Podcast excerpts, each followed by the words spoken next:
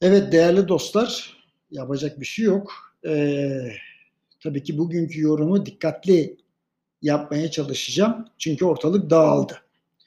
Bana kalırsa Merkez Bankası acilen toplanmalı ve faizleri 200 bas puan yükselterek piyasalara mesaj vermeli. Ardından da toplantı tarihinde gerekirse bir kere daha yükselterek pozitif reel faize geçmeli. Aksi takdirde bu süreç uzmanlara göre bizi önce dolar TL'de 7.56 sonra da 8.3 seviyesine götürecek. Ben demiyorum bunu. Teknik analizin ustaları böyle diyor. Bu işin şakası yok. Çarşamba günü yurt dışındaki swap piyasasında TL faizlerin yüzde binleri bulması sebebiyle eleştiri yapanları nedir bu yabancı hayranlığı diye uyaran bir uzmana mesaj attım.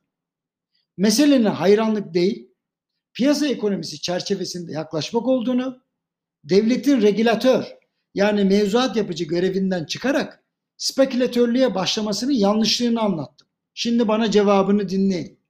Ya ne oldu ki alt tarafı 7.03'e geldik. Baktım anlamıyor ya da anlamamazlıktan geliyor.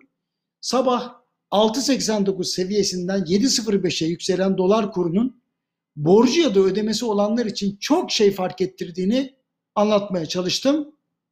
Sonra dolar kuru 7.27'ye gelince dün ekran resmi attım yorumsuz anlasın diye. Anladı mı bilmiyorum. Şimdi gelin bir hesap yapalım. Ödemesi olan bir iş insanı var. 1 milyon dolarlık bir mal alacak, mal çekecek.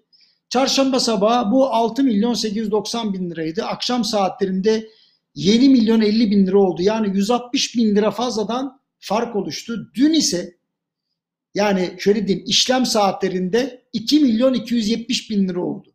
Yani 36 saat içerisinde 380 bin liralık ekstra fatura çıktı. Bunun onda biri kadar işlem yapana 38 bin, yüzde biri kadar işlem yapana 3800 lira fazladan para geldi. Her keseye göre borcu olanlar için felaket bir durum bu. Hem de bu yoklukta.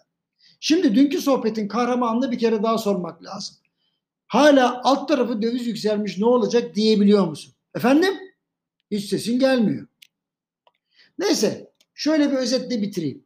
Acemiliğin doruk noktasında yapılan hamlelerin neticesinde Merkez Bankası'nın bir çekin işsiz kenara diyerek ustalığını sergilemesi ve acilen faizleri yükseltmesi gerekiyor. Bana ne kadar puan olmalı diye sormayın. Güveni tesis etmek için ne kadar gerekiyorsa o kadar faizi arttırmalı.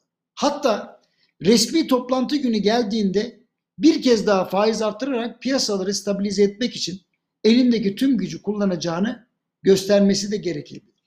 Geciktikçe meseleye yapılacak müdahale için Merkez Bankası'nın enstrüman demetine değil mevzuata başvurmak zorunda kalırız ki bu hiç iyi bir gelişme olmaz.